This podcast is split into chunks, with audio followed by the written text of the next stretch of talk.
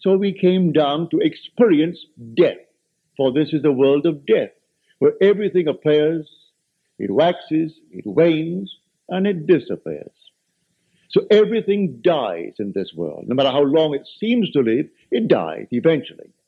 So we come down into the world of death. And the last enemy to be destroyed or to be overcome is death.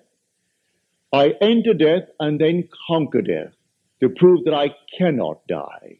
I am an immortal being, for I am all imagination.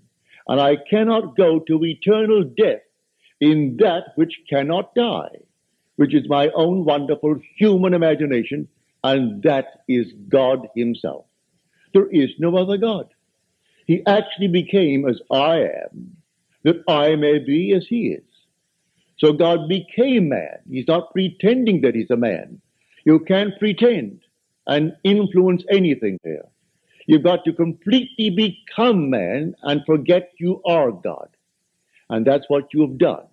You are the God who became humanity, that humanity may become God.